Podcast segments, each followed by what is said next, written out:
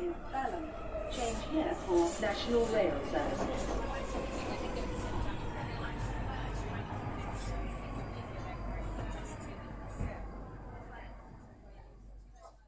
Bine te-am regăsit în stația Londra. Eu sunt Manuel Cheța de la manuelcheța.com și tu asculti podcastul Un român în Londra.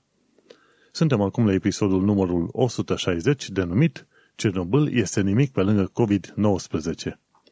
În episodul 160 al podcastului Un român în Londra o să vorbesc despre mușcătura dură a COVID, sfaturi practice la zi și cum să descoperi sau de ce am descoperit eu canale noi pe YouTube. Înainte de orice, trebuie să pomenesc faptul că podcastul de față este partea Think Digital Podcast Network și, bineînțeles, mă găsești pe tot felul de platforme, printre care Podbean, iTunes, Spotify, radio.com în fiecare joi la ora 8 seara și pe YouTube. Pe toate platformele pe care mă asculti, nu uita, te rog să dai câteva puncte, steluțe, ce, mai, ce se mai dau, coșuri, flori frumoase, tot ce o fi, și comentarii în așa fel încât acest podcast să ajungă la cât mai mulți oameni. Și apropo de oameni, vreau să promovez în continuare oameni faini și anume discutăm de cei de la Rand e Hub care se ocupă pe probleme de Brexit și de muncă. Îi găsești pe Facebook în uh, secțiunea și linkul l-am pus în secțiunea oameni faini al uh, show notes. Mai apoi este de 3 million pe Twitter – Acolo găsești grupul acesta care se luptă pentru drepturile imigranților, în special europenilor, dar în principiu pentru drepturile imigranților și ești învățat tot felul de lucruri legate de viața în UK din punct de vedere juridic. Bineînțeles, printre altele, mai este centrul Filia, care se luptă pentru crearea un mediu, unui mediu cât mai prielnic pentru femei și tocmai de aceea atrage atenția asupra violenței împotriva femeilor. Mergem mai departe, discutăm și despre eclair.org la grupa noastră de oameni faini. Eclair.org luptă împotriva traficului de persoane. Și sper că vei reuși să vizitezi aceste linkuri și, bineînțeles, într-un fel sau un altul să ajuți măcar cu un share, dacă nu cu ceva mai mult.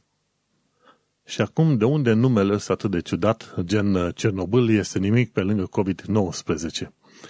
Păi, uite-te că pe 26 aprilie 2021 s-au împlinit 35 de ani de zile de la accidentul de la Cernobâl, accident soldat cu moartea câtorva sute de oameni, din ce am înțeles eu, dacă nu mai mult, și de-a lungul anilor cu moartea câtorva mii de oameni.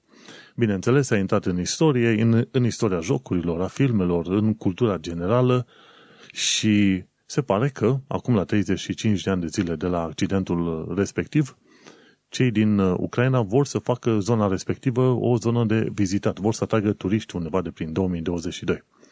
A fost un dezastru, a fost un lucru foarte urât ce s-a întâmplat pe acolo, a arătat cât de departe poate să meargă incompetența și, bineînțeles, corupția sovietică, dar uite-te că ajungem la punctul în care COVID-19, ca pandemie, ca fenomen global, bate de departe Cernobâl și bate de departe și Fukushima și tot felul de accidente care s-au întâmplat de-a lungul timpului. În materie de victime, până în momentul de față, COVID-19 a, a dus la, ce știu, om, omor, ca să zicem așa, distrugerea a peste 3 milioane de oameni. Și eu, așa cum o să aflăm imediat la capitolul mușcătura dură a COVID, lucrurile cele mai rele legate de pandemia asta s-ar putea să fie doar la început când credeam că o să trecem și o să scăpăm de pandemia asta, se pare că grosul abia începe. Și hai să mergem la chestia aia. De ce este COVID-19 mai rău decât Cernobâl? În primul și în primul rând, faptul că ai un cost economic și un cost al vieții extraordinar de mare. Până în momentul de față, dacă te duci pe John Hopkins ca să vezi pe harta respectivă, Hopkins COVID Map, descoperi că sunt undeva pe la vreo 3 milioane de oameni morți din cauza coronavirusului. În materie de pandemie, deci 3 milioane 126 de mii de oameni. În materie de pandemii, nu este cea mai mare din istorie, dar în niciun caz nu este cea mai mică. Este undeva pe la mijloc, ca să zicem uh, așa. Și este un lucru extraordinar de mare pentru că discutăm de pierdere de vieți ca în timpul unor războaie mondiale, efectiv 3 milioane de oameni morți, în mod oficial. În mod neoficial ar putea să fie chiar și dublu de atât.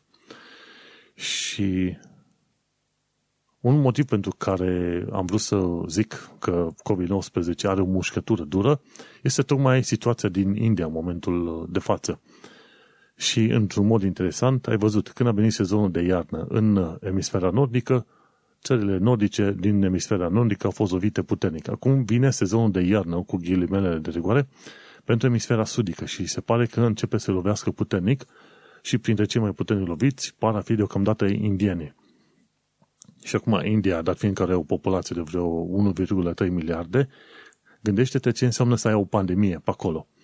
Și au făcut ei un lockdown data trecută, dar de data asta au ignorat uh, ideea, ideea asta și au zis, ok, hai să mergem la party. Și au avut sărbători religioase, zeci de milioane de oameni pe stradă, amestecându-se între ei, îți dai seama, a apărut o versiune nouă de o, o posibilă tulpină nouă de virus COVID-19 și în momentul de față, în mod neoficial, se știe că în India mor 10.000 de oameni pe zi. Și este doar la începutul valului, ca să zicem așa. Este posibil să se ajungă la 30-40 de mii de oameni pe zi. Gândește-te că dacă a durat un an de zile să se ajungă la 3 milioane de oameni, 3 milioane de victime în cadrul pandemiei ăstea, cu India, dacă se ajunge în, în cazul cel mai grav, este posibil să se ajungă în, la 4 milioane de victime în numai, în numai o lună de zile de acum încolo. Și adevărul este că după situația, după știrile pe care le vedem și după situația urâtă de pe acolo, este posibil să ajungă linii și la 30-40 de mii de oameni morți pe zi timp de câteva săptămâni și este un lucru groaznic, ca să zic așa. Într-adevăr, de ce pomenesc de cifrele astea? De ce pomenesc de ce se întâmplă și în alte locuri? Pentru că suntem într-o lume globalizată și în UK, la un moment dat, au zis că o să pună India în red list, în lista roșie.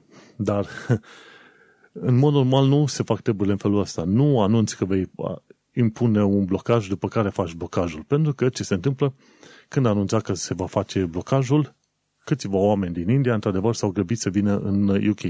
Și așa s-a, ne-am pomenit că în UK sunt cel puțin 55 de cazuri cu varianta India. În UK bolnavi. Și atunci sfatul general era, domnule, când vrei să pui niște restricții, le pui pe loc, după aia anunți că ai făcut restricțiile, mai ales când este vorba de pandemie. Și într-un fel tind să-i cred pe oameni că așa ar fi trebuit făcut. Și uite-te că în momentul de față, dacă stai să te uiți, trebuie să aduci minte asupra faptului că pandemia asta este un lucru extraordinar de mare și de puternic, pe care cumva căutăm să-l ignorăm. Cumva în UK trăim cu impresia că după ce o să fim uh, vaccinați, s-ar putea să fie totul ok. Dar dacă varianta de, de India creează o tulpină nouă de COVID, s-ar putea să ai nevoie de un alt vaccin. Și atunci ce se întâmplă?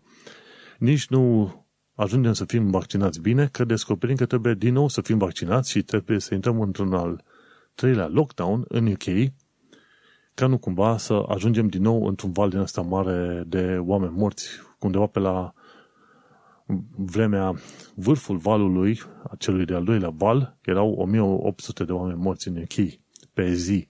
Gândește-te ce înseamnă chestiunea asta. Gândește-te să revină situația aia dacă ai o tulpină puternică venită din zona Indiei sau dacă nu din alte părți.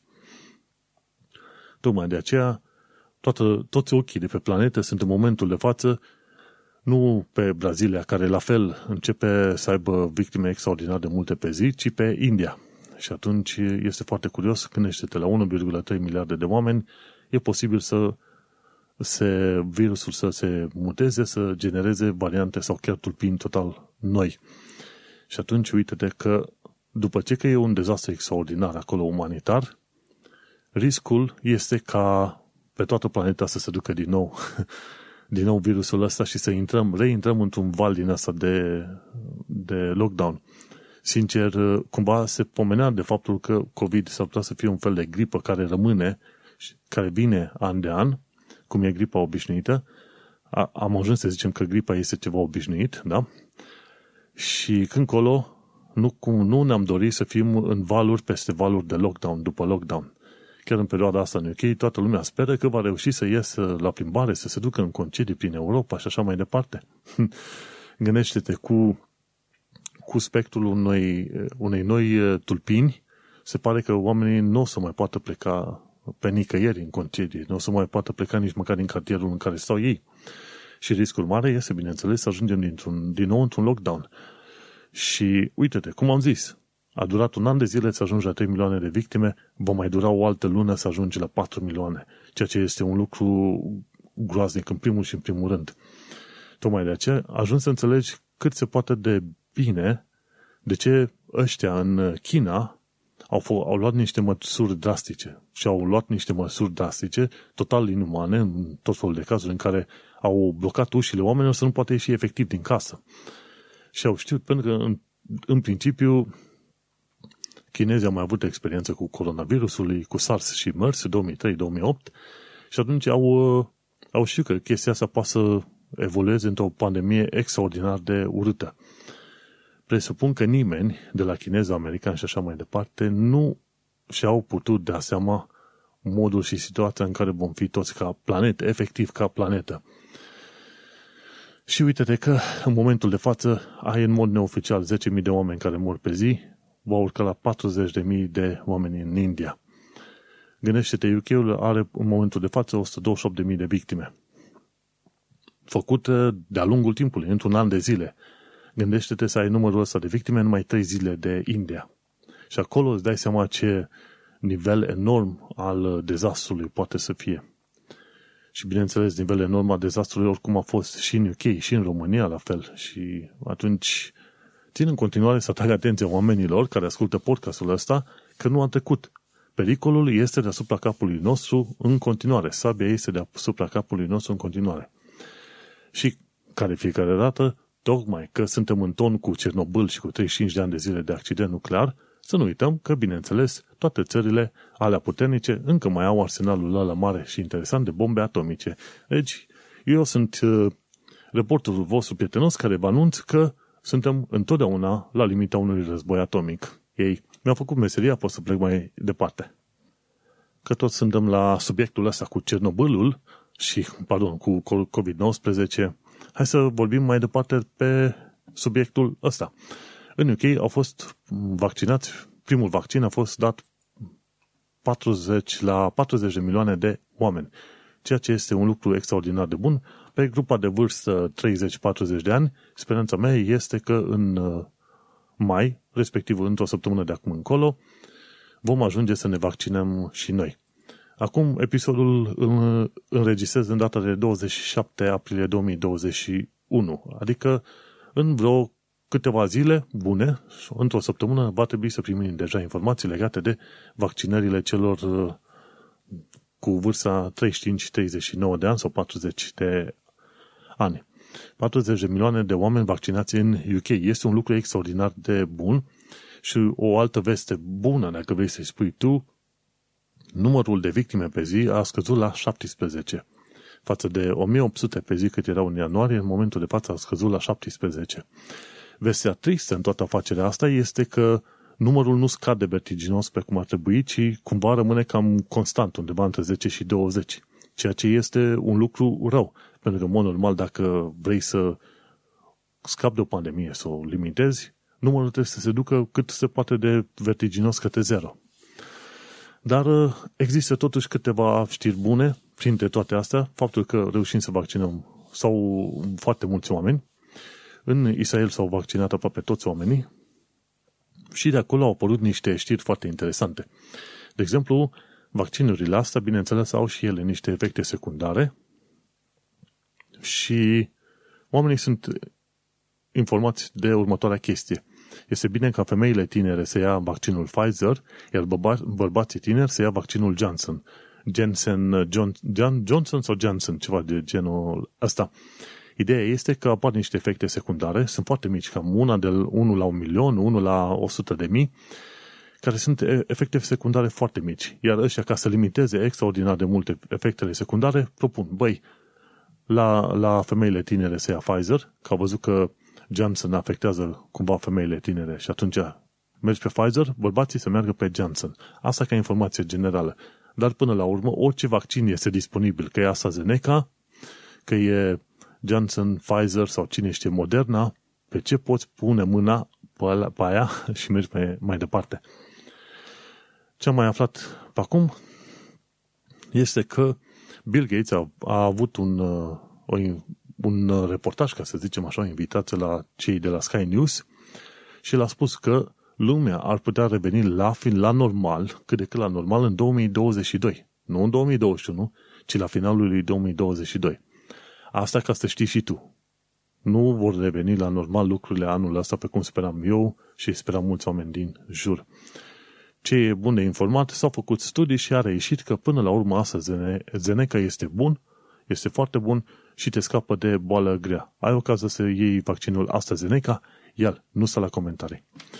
Și o urmăresc pe dojo.ro, dojoblog.ro de ceva timp. Ei s-au mutat uh, în New York City și a explicat cum ea, soțul ei și copil și copilul își petrec, să zicem, timpul în perioada uh, pandemiei și ei au reușit să se vaccineze.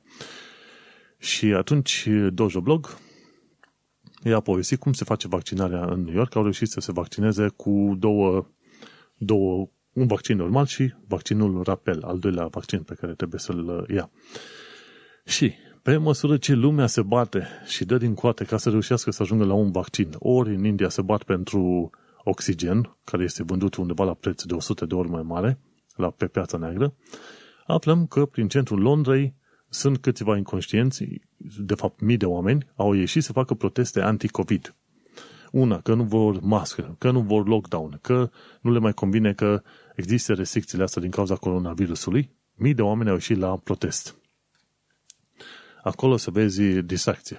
Dacă o să vezi din nou că se face un nou uh, focar de infecție, probabil ar fi de la oamenii ăștia care au ieșit la, la proteste în perioada asta. Fără mască, fără distanțare, fără nimic. Și este un lucru trist. Pe de o parte ai milioane de oameni care au murit, pe de altă parte ai milioane, ai uh, câteva mii de oameni care pur și simplu, pentru care pur și simplu oamenii care au murit din cauza unei pandemii nu înseamnă nimic sau nu înseamnă mare lucru. Și asta este un lucru foarte trist. Printre subiectele discutate, uite că vreau să vorbesc și despre sfaturi practice la zi. Sărim de la COVID, ne ducem la sfaturi practice la zi. Pentru că este important, bineînțeles, să fim informați. Un om informat este un om câștigat. Ci că, primul sfat, nu da click pe primul rezultat din Google pe probleme de asigurări, ci că un telefon dat la acele numere te poate costa și 100 de lire. Adică dacă stai jumătate de oră pe telefonul ăla cu încercând să vorbești, vorbești cu asiguratorii, ajungi să dai și 100 de lire pentru apelul ăla telefonic. Ci că trebuie să ai grijă foarte mare la numerele de telefon care încep cu 09. Că alea te costă cât 3,6 lire pe minut plus încă 65 de pi pentru conectare. Ci că, important, este faptul că numerele 01, 02, 03, 080 sunt, uh, sunt numere normale, nu plătești. Dar numerele 09, 087, 084 sau 118 se plătesc cu 3-4 lire pe minut. Ai grijă foarte mare. Și sunt tot felul de firme din astea de call forwarding, ceva de genul ăsta. Tot ceea ce fac e să preia apelul tău să, și să-ți facă legătura cu firma de asigurări. Nu. De cele mai multe ori, dacă ai nevoie de firmă de asigurări, uite-te în contactul făcut și ia numărul de telefon de acolo, nu te duci prin Google pe primul rezultat. Pentru că o să pomenești că o să dai 3-4 lire pe fiecare minut, ceea ce este extrem de mult. Așa că ai grijă numerele care încep cu 09, 087, 084 sau 118 în UK sunt numere pentru care vei plăti și 100 de lire pe apel ne ducem pe mai departe. Următorul sfat ar fi să faci reipotecare la fiecare perioadă, la, la fiecare perioadă fixă ca să economisești bani. Și efectiv, dacă ți-ai luat locuință în UK, de fel o să negociezi o ipotecă pe vreo 5 ani de zile să fie fixă. Efectiv, în primii 5 ani de zile plătești o anumită rată fixă. După 5 ani de zile, dacă nu renegociezi acea rată la bancă, atunci o să fii trecut pe standard rate și atunci sunt situații în care vei plăti cu 20, 30, 40 de ori la 40 la sută mai mult față de chestiunile negociate în primii 5 ani. Și așa de obicei este bine să ai un financial advisor și ăla te va contacta cu șase luni de zile înainte de terminarea perioadei fixe și ăla te va ajuta să renegociezi cu banca, pentru că altfel banca o să-ți mănânce câteva mii de lire extra pe an, doar pentru că te trece pe standard rate. Sfat? Fără ipotecare la fiecare final de perioadă fixă. Mergem mai departe. Un sfat foarte bun pentru violențele, pentru victimele violențelor domestice este proiectul Ask for Annie, ANI, ci că e un proiect în care sunt implicate 5.000 de farmacii. Dacă ești victima violenței domestice, du-te la farmaciile partenere și întreabă un angajat și spune că vrei să vorbești cu Ani.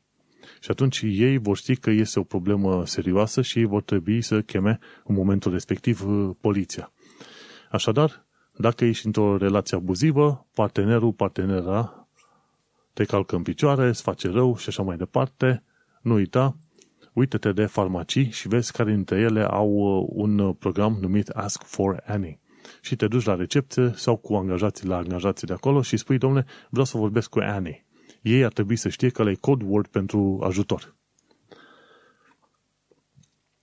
Mergem mai departe. Barclay Card a tăiat limita de credit de la 6500 la 250 pentru unii oameni considerați la risc. Asta a fost o chestie care s-a întâmplat de curând. Așa că dacă vezi că se întâmplă o chestiune din asta, e cel mai important este să-ți muți cardul de la o firmă la alta. Dacă la un moment dat o firmă îți taie limita de credit atât de mult, nu sta să mai la discuții cu ei. Te duci, închizi cardul și pleci mai departe la altă firmă, pentru că sunt sigur alte firme care te vor respecta mai mult. Și am descoperit și eu că am un Barclay Card, dar uh, limita de credit este mai mică la Barclay Card, deși am cont la ei, față de altă, la altă bancă la care am. Și se pare că de curând Barclay Card, cel puțin pensionarilor din UK, le-a tăiat limita de credit de la 6500 la 250. În ideea că, după ce toată nebunia cu COVID se calmează, oamenii vor începe să cheltuie poate chiar mai mult decât își permit.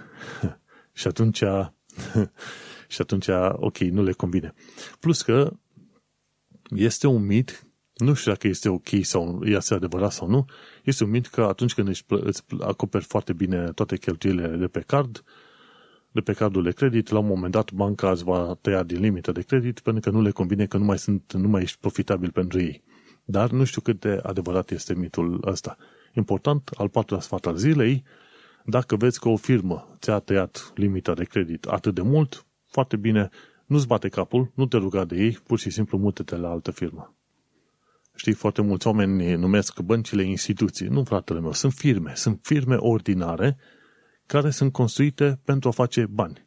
Produsul pe care îl vând ele sunt, nici măcar nu sunt banii, sunt chestiuni legate de bani și atunci pe chestiunile ale legate de bani, ei fac la rândul lor mai mulți bani sunt efectiv doar niște firme, nu instituții, nu își merită respectul pe care foarte mulți oameni îl, îl oferă.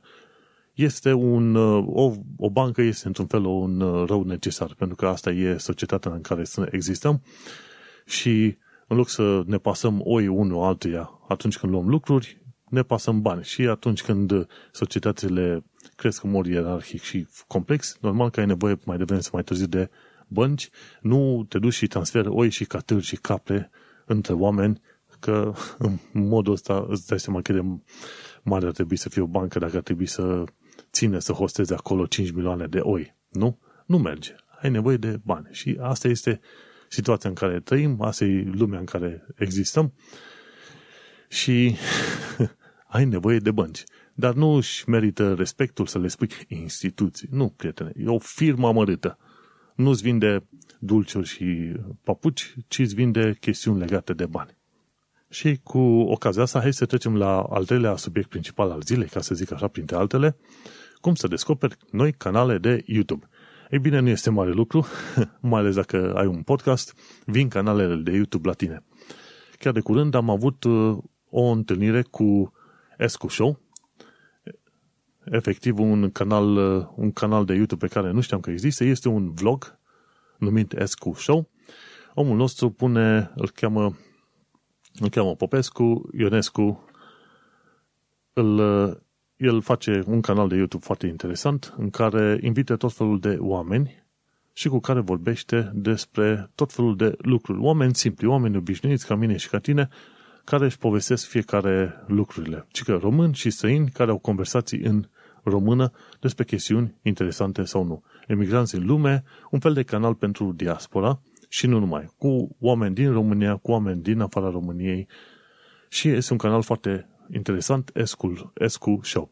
Am avut o invitație, am discutat puțin de el, într-o săptămână, două, o lună, două încolo, va apărea și episodul și atunci când apare o să-l linkuiesc în, în show notes.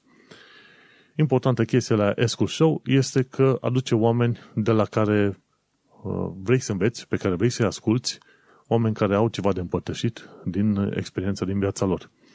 Și discutăm de la oameni simpli până la oameni care au făcut, uh, ce știu, doctorate, școli, ce vrei tu. Toate astea sunt uh, importante. Este bine să ai oameni de toate felurile de la care să strângi experiențe.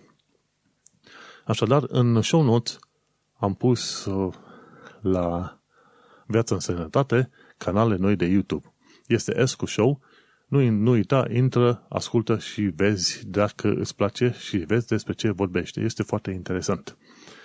La Escu Show, la un moment dat, l-a avut ca invitat pe Daniel Milea, care are un, un canal de YouTube numit, uh, cum îi zice, Golan pe contrasens. Și este important de explicat, de exemplu, cum este să ai o viață urâtă. Ei bine, uite-te la Daniel Milea. El a făcut, el a povestit în episodul ăsta de la Escu Show, fugit de acasă, a ajuns la orfelinat și apoi pe stradă.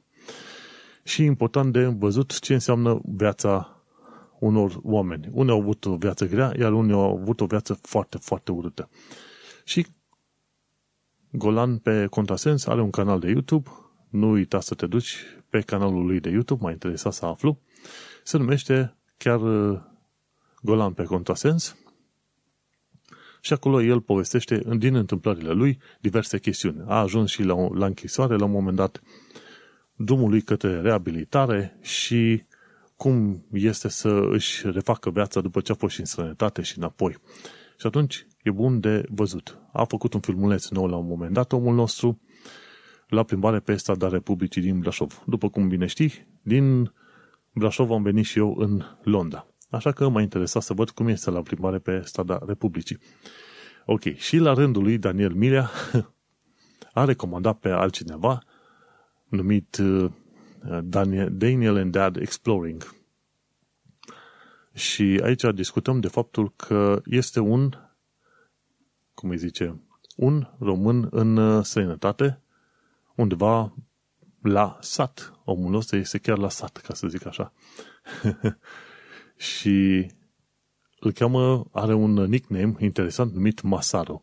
Și la un moment dat zice Daniel Milea de la Golan pe Contrasens, măi, mergeți și vedeți și canalul lui Masaro. Și m-am uitat, uite că din Anglia, de la Escu Show, ajung în România la Daniel Milea, după care ajung înapoi la Anglia, la acest uh, Masaro, care este un uh, om căsătorit cu doi copii care locuiește la sat undeva și își uh, prezintă experiențele lui despre viața din UK, la țară și ce înseamnă să fii într-o comunitate mică de vreo 3000 de oameni.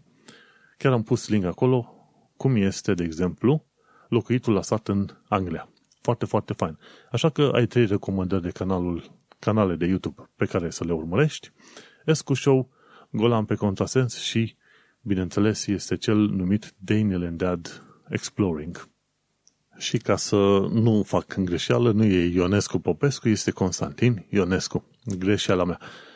Până în alta, aici e finalul primei părți a podcastului, partea pe care o asculti pe radio.com.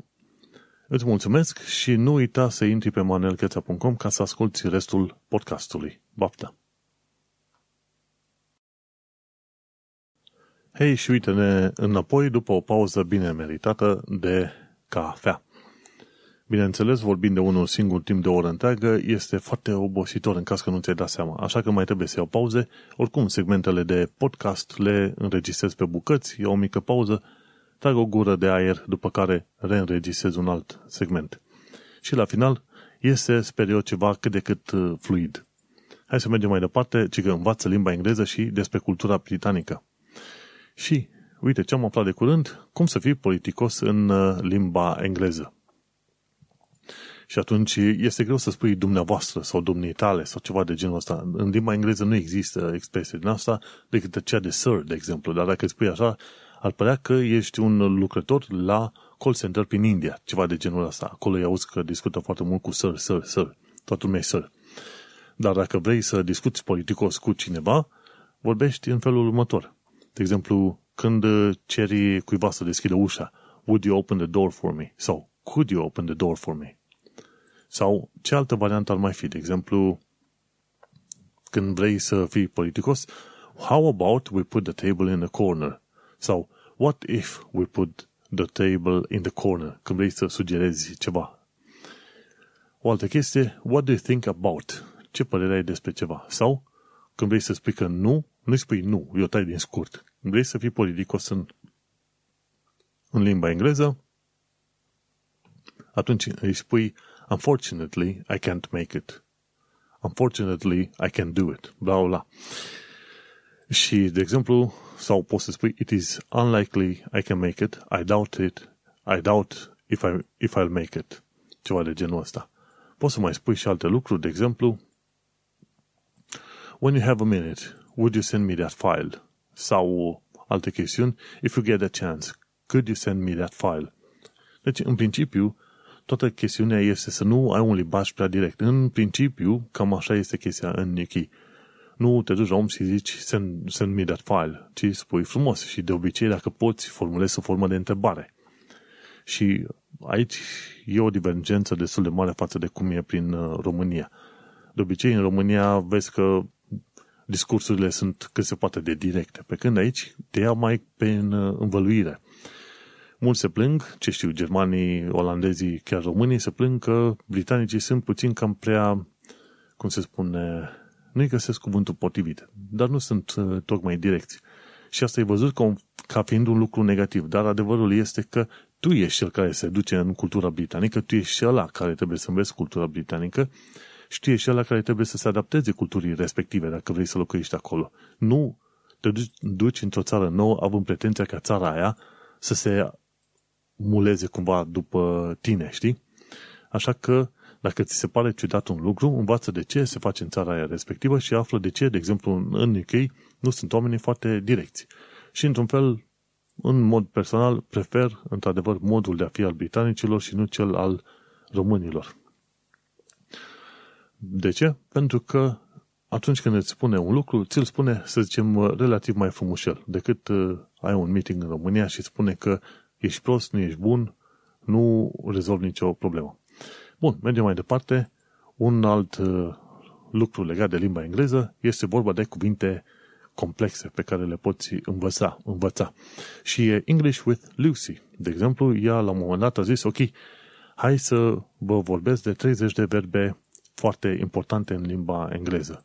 Și atunci mă gândesc că le-ai mai auzit și tu. De exemplu, e to accomplish sau to characterize sau to dispute, cred că înțelegi până la urmă ce sunt toate astea, to fiddle, to change the details, sau mai e un, o altă expresie, ceva de genul to perceive, a percepe, sau alta, to rectify. Într-un fel, da, sunt cuvinte puțin mai complexe, dar în mod sigur le-ai auzit prin uh, știri sau dacă nu citind ziare. Uite, un sfat chiar foarte simplu legat de învățatul limbii engleze. Vrei să înveți limba engleză cât de cât binișor și să înțelegi o mulțime de cuvinte? 1. Urmărește știrile și al doilea, citește din uh, ziarele britanice. BBC, The Guardian, poate chiar și din Telegraph, dar uh, după ce citești Telegraph uh, trebuie să-l folosești pe post de hârtie igienică la toaletă. Așa, doar un sfat general. Bun. Și atunci o să vezi că exprimările pe care le au ei în ziare, pe site-urile de știri, sunt puțin diferite față de cele de pe stradă. Și atunci, în timp, chinuindu-te să citești și să înțelegi ce zic aia în știrile respective, să știi că te vei întâlni cu tot felul de cuvinte din asta mai ciudate, mai complexe. Și modul de exprimare, teoretic, la BBC și la The Guardian, este ceva mai elevat. Și atunci, când ajungi să înțelegi ce zic ziarele, poți să zici că, într-adevăr, ești pe un punct suficient de bun în care poți să înțelegi limba engleză. Când am început să citesc ziare în limba engleză, mi-a fost foarte, foarte greu. Dar în timp am început să înțeleg expresiile folosite, modul în care vorbesc ei și acum uh, chiar, chiar sunt în stare să înțeleg o știre de la bun început. Că tot eram la limba engleză, hai să trecem la un alt lucru și anume viața în uh, sănătate. La viața în sănătate, să nu uiți să verifici acele canale de YouTube. E Escu Show din UK, Daniel Mila din România și pe aia mai este Mo- Mosora, cum îi zice fratele meu? Are un nume foarte interesant omul nostru, de la Daniel and Dad Exploring și este un om uh, foarte simpatic, Masaro, cu canalul lui de YouTube. Bun, mergem mai departe. Lucruri ciudate despre casele britanice. Și asta e un lucru bun de învățat și de știut despre UK. De exemplu, de ce există în casele mai vechi robinete diferite pentru apă rece și apă caldă, de exemplu. Păi, în casele mai vechi, apa caldă venea dintr-un uh, boiler de undeva din podul casei, pe când apa rece venea direct de la furnizorul de apă rece. Apa rece era apă potabilă, apa caldă nu era și tocmai de aceea nu erau uh, amestecate. Dar chestia asta o vezi mai rar în uh, locuințele moderne pentru că toată apa care vine este potabilă, după care este încălzită de boilerul fie din apartament, fie din clădire, ca să zicem așa. Și, ok, după aia de ce sunt prizele alea ciudate cu trei găuri? Alea sunt pentru siguranța oamenilor. Și ai văzut că în UK prizele au și niște butoane de activare. Degeaba ai băgat aparatul în priză dacă nu ai și pornit butonul. Și asta este un lucru extraordinar de bun. Al treilea dinte de la priză, de exemplu, acolo este pentru siguranță, efectiv. Mochete în toalete. Ei bine, asta n-am reușit să o înțeleg nici la ora asta.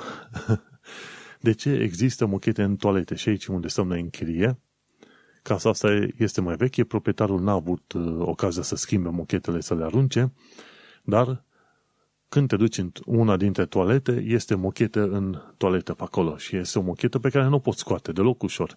Gândește-te ce înseamnă să faci rabagii pe acolo. Sau când, la un moment dat, toaleta overflow, scapă. nu rei să-ți imaginezi. Și așa că nu pot să înțeleg de ce oamenii au pus mochete în toalete. El linkul pus acolo lucruri ciudate despre despre britanici sau despre casele britanice, dar uh, uite că asta este. De exemplu, de ce Camele mi s-au mai părut mie cele mai uh, interesante. Mai sunt mai multe în UK, uh, legate de UK, dar uh, cam asta mi s-a părut mie cel mai ciudate când am venit aici. Mergem mai departe. Ci că legat tot de viață în sănătate, inflația a urcat anul ăsta la 0,7% față de 0,4% cât era anul trecut. Și am pus acolo cu ar trebui să-i pun și ghilimele să se prindă unii, ci că teroare. Inflația a urcat la 0,7%.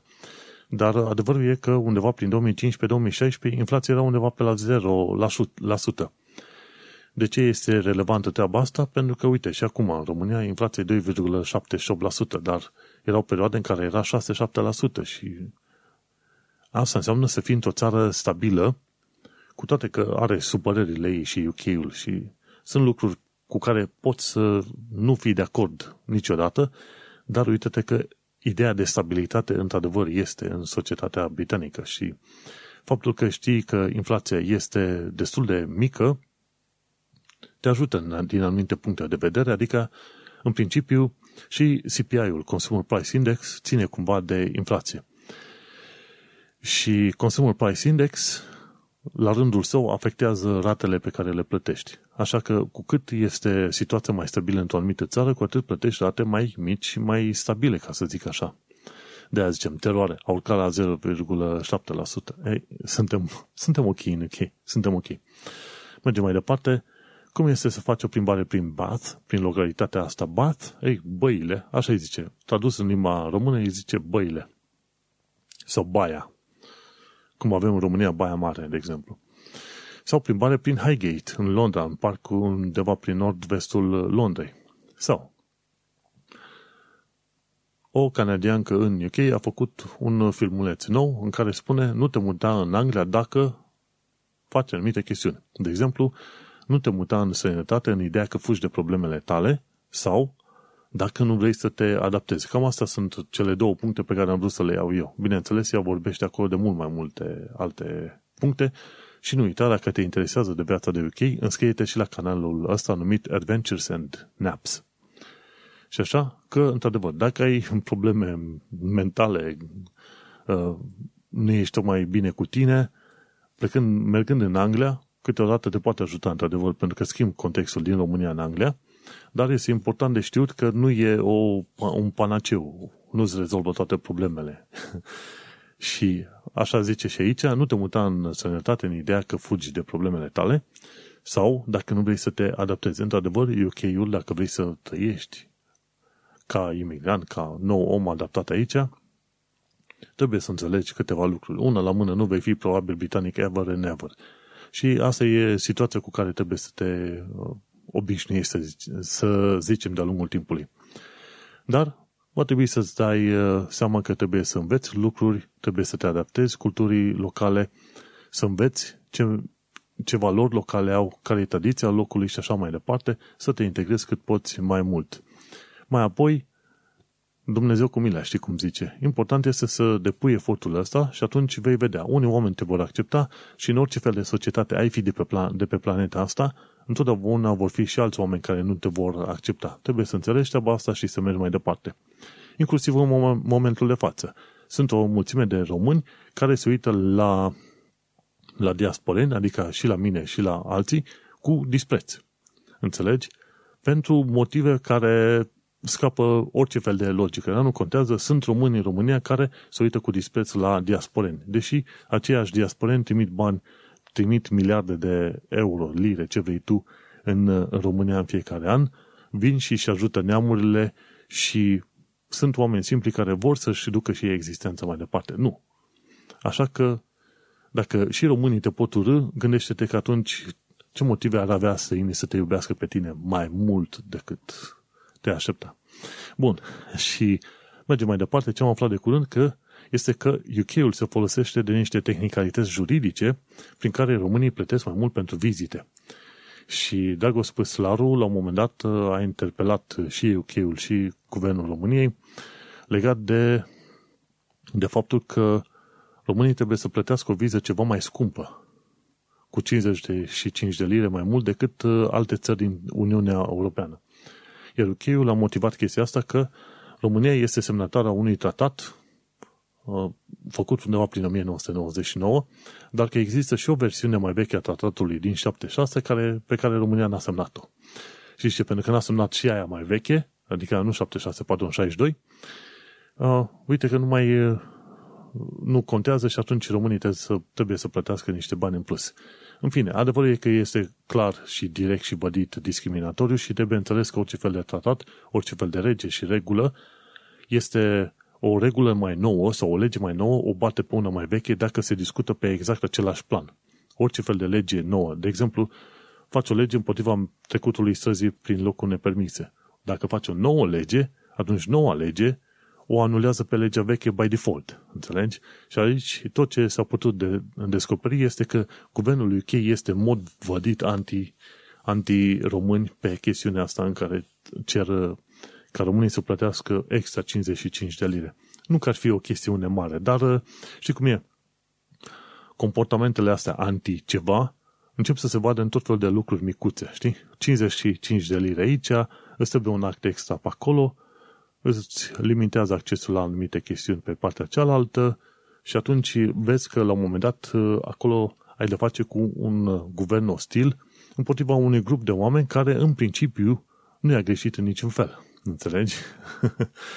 și cam asta e. Oricum, fiind în sănătate, la un moment dat o să ajungi să înveți și de lucruri bune și de lucruri bele, grele. Important este să fii în cunoștință de cauză. Asta nu înseamnă că toți oamenii pe care îi vei întâlni pe stradă, chiar dacă guvern, guvernul UK, în special Home Office-ul, are o atitudine ostilă față de imigranți, dar chiar dacă Home Office-ul este ostil imigranților în principiu, asta nu înseamnă că oamenii pe stradă se vor uita urât la tine. Sau dacă îi spui cuiva că ești român, se vor uita urât la, la tine sau vor scuipa după tine sau ceva. Nu. Asta înseamnă că trăiești anumite realități și trebuie să te înveți cu ele, să continui, eventual să apelezi la grupuri care te pot susține, cum e de 3 Million, avocați și așa mai departe, ca să reușești la un moment dat să fii ajutat în întregul proces. Și asta este viața în străinătate. Are și lucruri bune, are și lucruri rele, până la urmă alege anumite chestiuni care îți convin. De exemplu, în cazul meu, eu am settled status, cum nu mă simt pe deplin protejat în relația cu autoritățile statului UK în uh, situația mea de settled status, o să îmi fac tot posibil până la urmă să reușesc să iau cetățenia britanică. Și mi-ar fi convenit să-mi iau cetățenia britanică doar strict pe motivul că, într-adevăr, îmi place UK-ul, îmi place cultura, vreau să învăț valorile locale, dar uite-te că, pe lângă astea, mă văd nevoit să iau cetățenia britanică și ca măsură de, de protecție împotriva ostilității efectivă a home office-ului față în special de este europeni. Și bineînțeles, ostilitatea home office nu este numai împotriva est-europenilor, este și împotriva refugiaților, azilanților de toate felurile, cumva au devenit cumva, să zicem, anti-imigranți. Și aici totul se reduce la faptul că întreaga, întreaga idee de Brexit și întreaga platforma conservatorilor a mers pe, a asimilat aproape 100% ideile UKIP, adică ultranaționalist, anti-imigrație, puternic, deși nu imigrația este problema principală cea mai mare în UK, dacă ar fi vreo problemă. Înțelegi? Problemele sunt de altă natură pe altă direcție, dar este mai ușor să consideri ca dușman un grup uh, din asta minoritar care nu are nici reprezentativitate și nu are nici protecție și care nu poate lupta înapoi. Înțelegi? E mai ușor să bați beat a dead horse, ca să zici așa, decât să, să te pui să rezolvi probleme reale într-o societate. și o să discutăm de probleme reale, cum ar fi uh, violența sexuală și domestică în UK în chiar câteva secunde. Ocazie cu care trecem la actualitatea britanică și londoneză. Acum, la actualitate o să vezi că sunt și lucruri negative și lucruri pozitive, ca de fiecare dată este un mix de lucruri pe care vrei să le înveți și să le înțelegi de, despre o societate anume. Și o să prezint lucrurile puțin distilate, ca să zic uh, așa. Dar uh, discutăm la un moment dat despre probleme și o să discutăm și de chestiuni faine și extraordinar de bune pe care UK le face și pentru care merită lăuda din, uh, din capul locului și ajungem și la punctul ăla. Dar este mai ușor să bați imigranții pe când este mai greu să rezolve o problemă. De exemplu, probleme structurale legate de modul în care cazurile de abuz contra femeilor sunt tratate de autorități. Efectiv, femeile nu sunt protejate pe cum ar trebui. E lip service oferit așa, dar nu sunt protejate. Când în fiecare an 120 de femei, aproape ca așa, ca normă, sunt omorâte în UK în ultimii 10 ani de zile, atunci îți dai seama că este o problemă. Este în UK ceva numit Femicide Census. În fiecare an se face listarea tuturor femeilor omorâte cam în 99,99% de către bărbați. Și atunci o să descoperi, ok, de ce sunt atât de multe femei și de ce un număr atât de constant. Și atunci o să-ți dai seama că, una la mână, sunt și probleme structurale legate de autorități și modul în care autoritățile tratează femeile și care ce respectă autoritățile față de femei în ok și modul în care bărbații sunt crescuți și educați încă de la nivel de școală până când ajung adulți legat de relația lor cu femeile. Și acolo descoperi, uite, că asta este o problemă mult mai importantă și mult mai mare care ar trebui luată, în, luată la rost și rezolvată. Dar este atât de complexă încât este mai ușor ca home office-ul, în loc să investigheze mai bine violența împotriva femeilor, este mult mai ușor pentru home office să bată imigranții. Cu ghilmele de rigoare, că nu se duce home office și ia cu băta și bate la refugiați, imigranți sau azilanți. Nu dar în principiu este mai ușor să bați un inamic, să zicem, un grup care nu poate să reacționeze față de un grup în care, într-adevăr, ai putea să faci o problemă reală. Și problema reală ar fi una, politicile interne ale autorităților locale, a doua, societatea în sine și modul în care se face educația bărbat versus femeie în UK. Și atunci chestiile alea sunt puțin mai greu de discutat și de digerat când vrei să spui la un moment dat că, într-adevăr, se discută de 120 de femei omorâte pe an, dar trebuie să discuți de 120 de criminali bărbați pe an. Să faci focusul și de la victimă către atacator și să cauți să verifici, băi, care este problema, cum de s-a ajuns în punctul ăla. Mergem mai departe, uite că tot legat de mm, chestiuni legate de violența noastră împotriva femeilor, e o sculptură care onorează victimele violențelor sexuale. Și a apărut sculptura aia în St. James Square. Cei de la ironvisits.co.uk chiar au pus și o poză aici cu acea sculptură. De departe pare că este o femeie cu un copil și un copac. Dar de fapt când te apropii, acolo ți se explică foarte bine de ce există acea, acea sculptură și este o comemorare, ca să zic așa, onorează victimele violențelor sexuale. Statuile sunt bune, mult mai bune sunt acțiunile. Mergem mai departe. Ce m-a plăcut de curând este că regina Elisabeta II a UK a împlinit 95 de ani pe 21 aprilie 2021. Și adevărul e că la 95 de ani arată foarte bine. Cam atât am de zis despre știrea asta. Și, bineînțeles, de la directorul de comunicații mi s-a comunicat faptul că de curând, chiar acum câteva, chiar cu câteva zile înainte de împlinirea 95 de ani, regina Elisabeta a trebuit să-și mormânteze uh, soțul, efectiv prințul Filip murise cu o săptămână și ceva înainte, la vârsta de 99 de ani. După ce ei au fost căsătoriți cât vreo 70 și ceva de ani de zile. Un exemplu extraordinar de bun. Așadar, 21 aprilie 2021, 95 de ani regina Elisabeta II a UK. A UK, a Marii Britanii, nu e numai a Angliei. Mergem mai departe. O știre foarte bună și de ce UK-ul, pe de altă parte, merită lăudat foarte bine, este faptul că Universitatea Oxford a inventat un vaccin antimalarie cu eficacitate de 77%. Vaccinul ăsta va salva un milion de copii pe an, în special din zona Africii, bineînțeles. Uh, OMS la un moment dat stabilise un, o limită și a spus, ok, dacă vrem, vreți să inventați un vaccin antimalarie, trebuie să aibă eficacitate de minim 75%. Și se pare că Universitatea Oxford chiar asta a făcut, 77%, și acest vaccin va salva un milion de copii pe an. Pandemia asta trebuie să ne aducă ceva mai mult aminte asupra faptului că, cel puțin în zona Africii, Americii de Sud și în anumite zone din uh, Asia, se moare extraordinar de mult pe niște situații puerile, să zicem așa, adică pentru faptul că n-ai apă curată, pentru faptul că n-ai mâncare decentă, pentru faptul că există niște boli preven, uh, preventabile pe acolo. Și pandemia asta sper că cumva a făcut pe oameni să se gândească mai bine, că la un moment dat, auzi, anul ăsta au murit 400.000 de copii de foame din Africa. Nimeni nu mișcă nimic. Au murit 20 de oameni într-un atac terorist în Londra. Puh, toată planeta se uită atentă, știi? Și atunci e bine să ne uităm puțin la sistemul nostru de valori inversate, ca să zic așa. Dar e un lucru bun pe care Universitatea Oxford uh, l-a făcut, vaccin antimalarie cu eficacitate de 77%.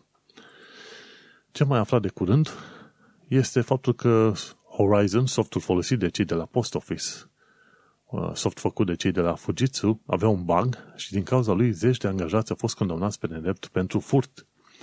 Și în perioada respectivă, ca director era o tanti numită Paula Venels. Și ea a insistat să bage la închisoare oamenii, deși exista bugul respectiv și este foarte probabil că ea știa de acel bug, dar a insistat ca oamenii aia să fie pe mai departe trimiși la închisoare. Și acum, nu numai că oamenii aia au fost uh, scăpați, să zicem, de închisoare, când instanțele au făcut o verificare mai bună și s-a descoperit că Horizon are bug, ci acum oamenii vor cere un review și este foarte probabil ca la un moment dat tantea asta, Paula Benels, să fie dată în judecată pentru rolul pe care l-a avut în toată povestea asta. Și până una alta, ea s-a retras din tot felul de funcții importante pe care le avea în vreo 5-6 locuri, funcții chiar foarte mari. Și, din punctul meu de vedere, probabil locul ei trebuia să fie la închisoare, dacă știa că, unul, exista bagul ăla și doi, a insistat ca oamenii aia să facă închisoare degeaba. Așa că, post office, ai grijă ce și cum lucri la post office. În, uh, mergem mai departe, în zona Plymouth se plantează iarbă de mare pentru lupta împotriva schimbărilor climaterice. Din ce am înțeles eu, în jurul uh, insulei, efectiv a Angliei, sau Marii Britanii, ca să zic așa, plante de mare au început să fie cât, uh, să dispară, efectiv, să dispară, să nu mai fie suficient de multe plante de mare. Și atunci, dacă nu ai suficient de multe plante de mare, la fel ca plantele din, uh, de pe sol, nu mai reușesc să absorbe, absorbă pardon, dioxidul de carbon așa cum trebuie. Iar în zona Plymouth deja se fac niște teste în care se plantează iarbă de mare, se merge cu un vapor și oamenii au niște tuburi și prin tuburile alea bag, aruncă iarbă de mare în poziții specifice și în felul ăsta speră să revi, reînvigoreze uh, tot felul de plaje din uh, Anglia. E un lucru foarte bun și este o mișcare pe care probabil va trebui să o facă oamenii prin toate țările, pentru că mai ales în zona plajelor uh, încep să dispară faună, floră care ar fi utilă în lupta împotriva schimbărilor climaterice. Mergem mai departe. Știi cum e? E una caldă și una rece. Acum ajungem la Grenfell Tower.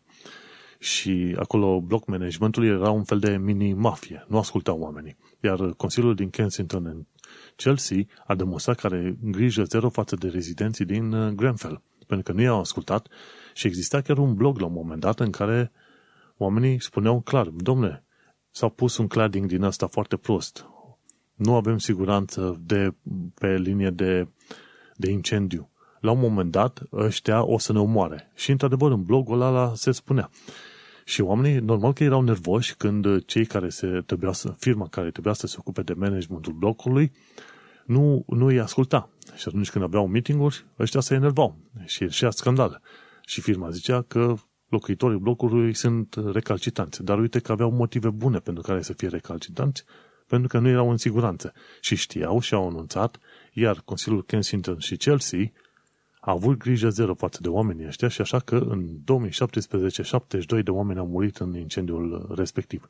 De ce? Pentru că au fost niște oameni acolo cărora nu le-a păsat de ceea ce se întâmplă în blocul respectiv. Și asta ca să fie o lecție și pentru mine, pentru tine, dacă vreodată ajungem să stăm în blocuri asta sociale, să, să știm la ce să ne uităm ca nu cumva să ajungem într-o situație gravă. Adevărul e că au ieșit la iveală și în Croydon, de exemplu, sunt în anumite clădiri, e grasie atât de mare încât poți să strângi cu lingura de pe pereți peste tot. Și doar când a apărut scandalul în presă, i-au mutat pe anumiți oameni dintr-o clădire distrusă într-una mai, mai normală la cap. Și asta este important. Ok, există locuințe sociale, trebuie să-i ajuți pe oameni, dar nu să-i ții în, efectiv în gunoi, efectiv în, în gunoi pe oamenii aia. Există anumite reparații care trebuie făcute, o grijă decentă pentru minimul de existență a oamenilor. Și uite că e bine că până la urmă ies în presă și se află informațiile astea, este bun de știut. Eu chiar sunt foarte curios să văd câți oameni vor face închisoare pe chestiunile de la Grenfell Tower, pentru că în mod intenționat s-a ignorat niște măsuri de siguranță acolo. Mergem mai departe. Ce am aflat este că în Londra sunt 1,2 milioane de oameni cu dizabilități de orice fel. Și doar 89 din 270 de stații de metrou sunt cu adevărat accesibile. Pe de altă parte, să nu uităm că Londra este unul dintre cele mai curate și cele mai frumoase sisteme de călătorit în public, în, zic de metrou în special, din, din lume. Într-adevăr, este puțin mai scump decât în alte părți, dar metroul este curat, este frumos, bine organizat. Bineînțeles, ai câteva stații foarte urâte, cum e, cum e Northern Line, e Centralul, care sunt enervante, mai este și încă una Piccadilly, care au linii din asta, care sunt linii din asta mai vechi, dar vor fi upgradate în curând câțiva ani de zile și vei avea ceva mai mult aer de respirat, ca să zic așa. Dar, uh, în schimb, metroul este impecabil ca funcționare, ca acces, bineînțeles, ca acces pentru om uh, normal. Cei cu dizabilități trebuie să facă drumul puțin mai lungi, să ajungă undeva la lifturi, de exemplu, și atunci 89 din 270 de stații sunt într-adevăr uh, accesibile. Dar se face muncă. Din când în când ajungi să fii informat că, uite, stația X a fost transformată în, într-o stație accesibilă. Mergem mai departe, aflăm că, de curând, Tom Cruise a filmat în zona Yorkshire. Și pe acolo a filmat, se pare, noul film de Mission Impossible. omul ăsta face filme Mission Impossible, cred că o să facă filme Mission Impossible inclusiv la 120 de ani de zile. E, e foarte tare. Oricum, și ultimul film a fost, hai să zicem, relativ interesant, așa. Uh, nu trebuie să meargă prea mult în absurd, dar uh, câteodată, bă, că uneori filmul ăsta încearcă să se impresioneze puțin cam prea mult. Dar ca idee, uite de că Tom Cruise până la urmă filmează în Yorkshire. Și ultima știre pe astăzi, și este în stilul lui Boris Johnson, desigur, Boris Johnson pare să ignore revolta unioniștilor din Irlanda de Nord. Și dat fiindcă există tratatul ăla la Irlandei de Nord, în cadrul Brexitului, efectiv va trebui să se organizeze un fel de graniță între Irlanda de Nord și Anglia. Și am mai pomenit de treaba asta, mai ales când era vorba de trimiterea unor puieți de copaci din Anglia în Irlanda de Nord. și efectiv trebuia să trimită puieții fără pământ, conform noilor reguli Uniunii, ale Uniunii Europene. Și au apărut revolte, în special tinerei unioniști au început să dea foc la mașini, autobuze, stații și este foarte probabil ca conflictul vechi, acel conflict numit de Troubles, să fie re, reaprins. Reaprins și toată lumea a spus treaba asta. Măi, dacă faci Brexit, cumva mai devreme sau mai târziu, în mod sigur vei supăra. Fie unioniștii care nu vor o graniță între Irlanda de Nord și UK, fie republicanii care nu vor o graniță între Irlanda și Irlanda de Nord. Așa că, mai devreme sau mai târziu, sunt șanse mari să redescoperim, cum a fost prin 2005, anii 90, bombe puse prin Londra. Cam asta este viitorul și asta e moștenirea Brexit. Și la întrebarea pe care o pun o mulțime de oameni, măi, da, cu atacurile teroriste care mai au loc din când în când în Londra, cu posibilele viitoare atacuri teroriste de la ARA, ce cauți de stai în continuare prin Londra? E bine, un cuvânt foarte, foarte des pomenit este acela de oportunitate. Într-adevăr, lucrurile alea se întâmplă, dar se întâmplă destul de rar, ca să zic așa, și există efectiv mii și mii de oameni de la tot felul de instituții care analizează chestiunile astea legate de terorism. Nu se întâmplă că nimeni nu, nu este interesat. Există efectiv structuri foarte complexe care urmăresc uh, mii de oameni care ar putea fi suspecți de terorism, terorism în UK. Uh, Lucrurile nu sunt lăsate la voia întâmplării. Bineînțeles, când se întâmplă o chestie de genul, atrage atenția pe toată planeta. De ce? Pentru că, uite-te că Londra este unul dintre centrele planetei, ca să zic așa. Și la început e speriat și impresionat de evenimentele astea, dar mai apoi, pe măsură ce locuiești în Londra, este un gând pe care le ai undeva în spatele creierului, dar uh, mai important este la un moment dat ce o să mănânci mâine dimineața dacă mergi la chicken cottage sau dacă te duci la Subway. Efectiv, subiectul mai important de discuție între colegi și oameni este ce mănânci a doua zi la prânz, nu ce atac terorist ar putea să se întâmple peste o zi, două săptămână, două, cinci. Și este, bineînțeles, un mod ciudat de a gândi și nu ai fi crezut că se va întâmpla treaba asta, dar așa este mintea omului. La un moment dat te înveți cu o anumită situație și te adaptezi efectiv mediul în care, mediului nou în care te-ai dus. Bineînțeles, ai totuși ocazia să lucrezi de acasă și firmele acum din cauza pandemiei își vor schimba puțin tel comportamentul, așa că cu cât poți să lucrezi mai mult de acasă, cu atât mai mic este riscul de a nimeri în mijlocul unui atac terorist. Și asta este o matematică pe care trebuie să o iei în considerare din când în când. Dar în continuare este un eveniment uh, foarte rar. Bineînțeles, nu este ca în România spre zero, dar este un eveniment foarte rar și trebuie să știi că există structuri menite să te protejeze. Bun, am ajuns la final de episod. Acesta este episodul numărul 160 al podcastului Un Român în Londra, unde am vorbit despre faptul că Cernobâl este nimic pe lângă COVID-19. Am mai vorbit despre faptul practice la zi și cum să descoperi canale noi de YouTube. Adică, pur și simplu asculti podcastul ăsta și descoperi canale noi de YouTube. Eu sunt Manuel Cheța de la manuelcheța.com și tu ai ascultat podcastul Un Român în Londra. Ai grijă și sănătate! Pa! Change here for National Rail Service.